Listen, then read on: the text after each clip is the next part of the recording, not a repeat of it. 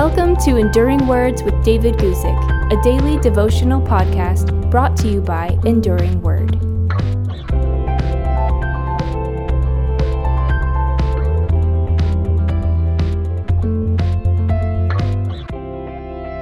Today, let's talk about two very simple words. Here are those two words hear and do. You'll see what I mean when I read to you today's Bible verse, 2 Kings chapter 18 verse 12. This is what we read. Because they did not obey the voice of the Lord their God, but transgressed his covenant and all that Moses the servant of the Lord had commanded them, and they would neither hear nor do them. We don't know who the exact human author of the books of 1st and 2nd Kings was.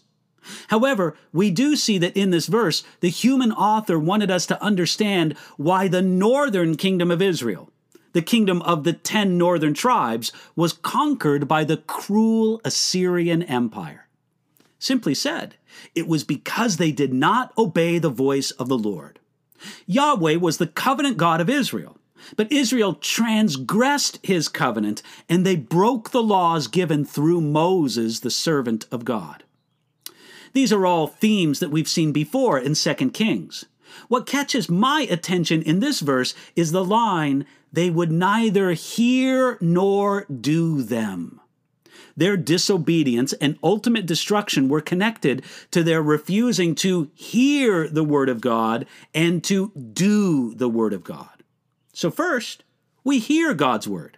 We hear it proclaimed in preaching and in Bible studies. We hear it by reading the Bible aloud. We hear it by singing the Bible. We hear it in our minds as we read the Bible. But we don't stop at hearing. We then must do God's word. We do it by repenting and believing. We do it by worshiping God. We do it by much prayer. We do it by the hard work of Christian community. We do it by reaching a lost and broken world. The command to not only be hearers, but also doers of God's word comes to us again and again in the New Testament. For example, in James chapter 1, verse 22. It reminds us that we must receive God's word as those who do, not only as those who hear. Jesus used the same point to conclude his great Sermon on the Mount.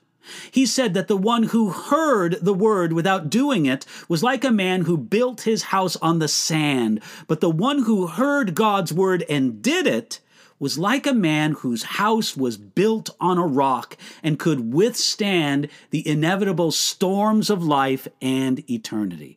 You'll find that at the end of Matthew chapter 7.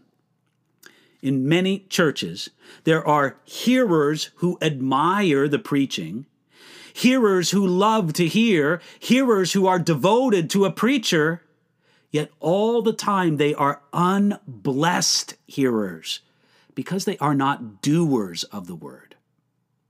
Now remember that by blood, by genetics, the people of the northern kingdom were not any less Israelites and descendants of Abraham than were the people of the southern kingdom.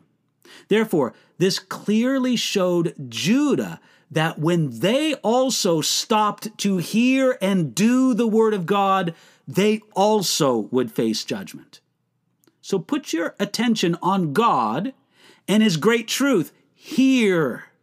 Then, relying on the power and wisdom of the Holy Spirit, set yourself to do His will as revealed in His Word. Hear and do. Those are two great ways to make it a meaningful day today. Thanks for listening to Enduring Words with David Guzik. For more information about David's ministry, visit enduringword.com.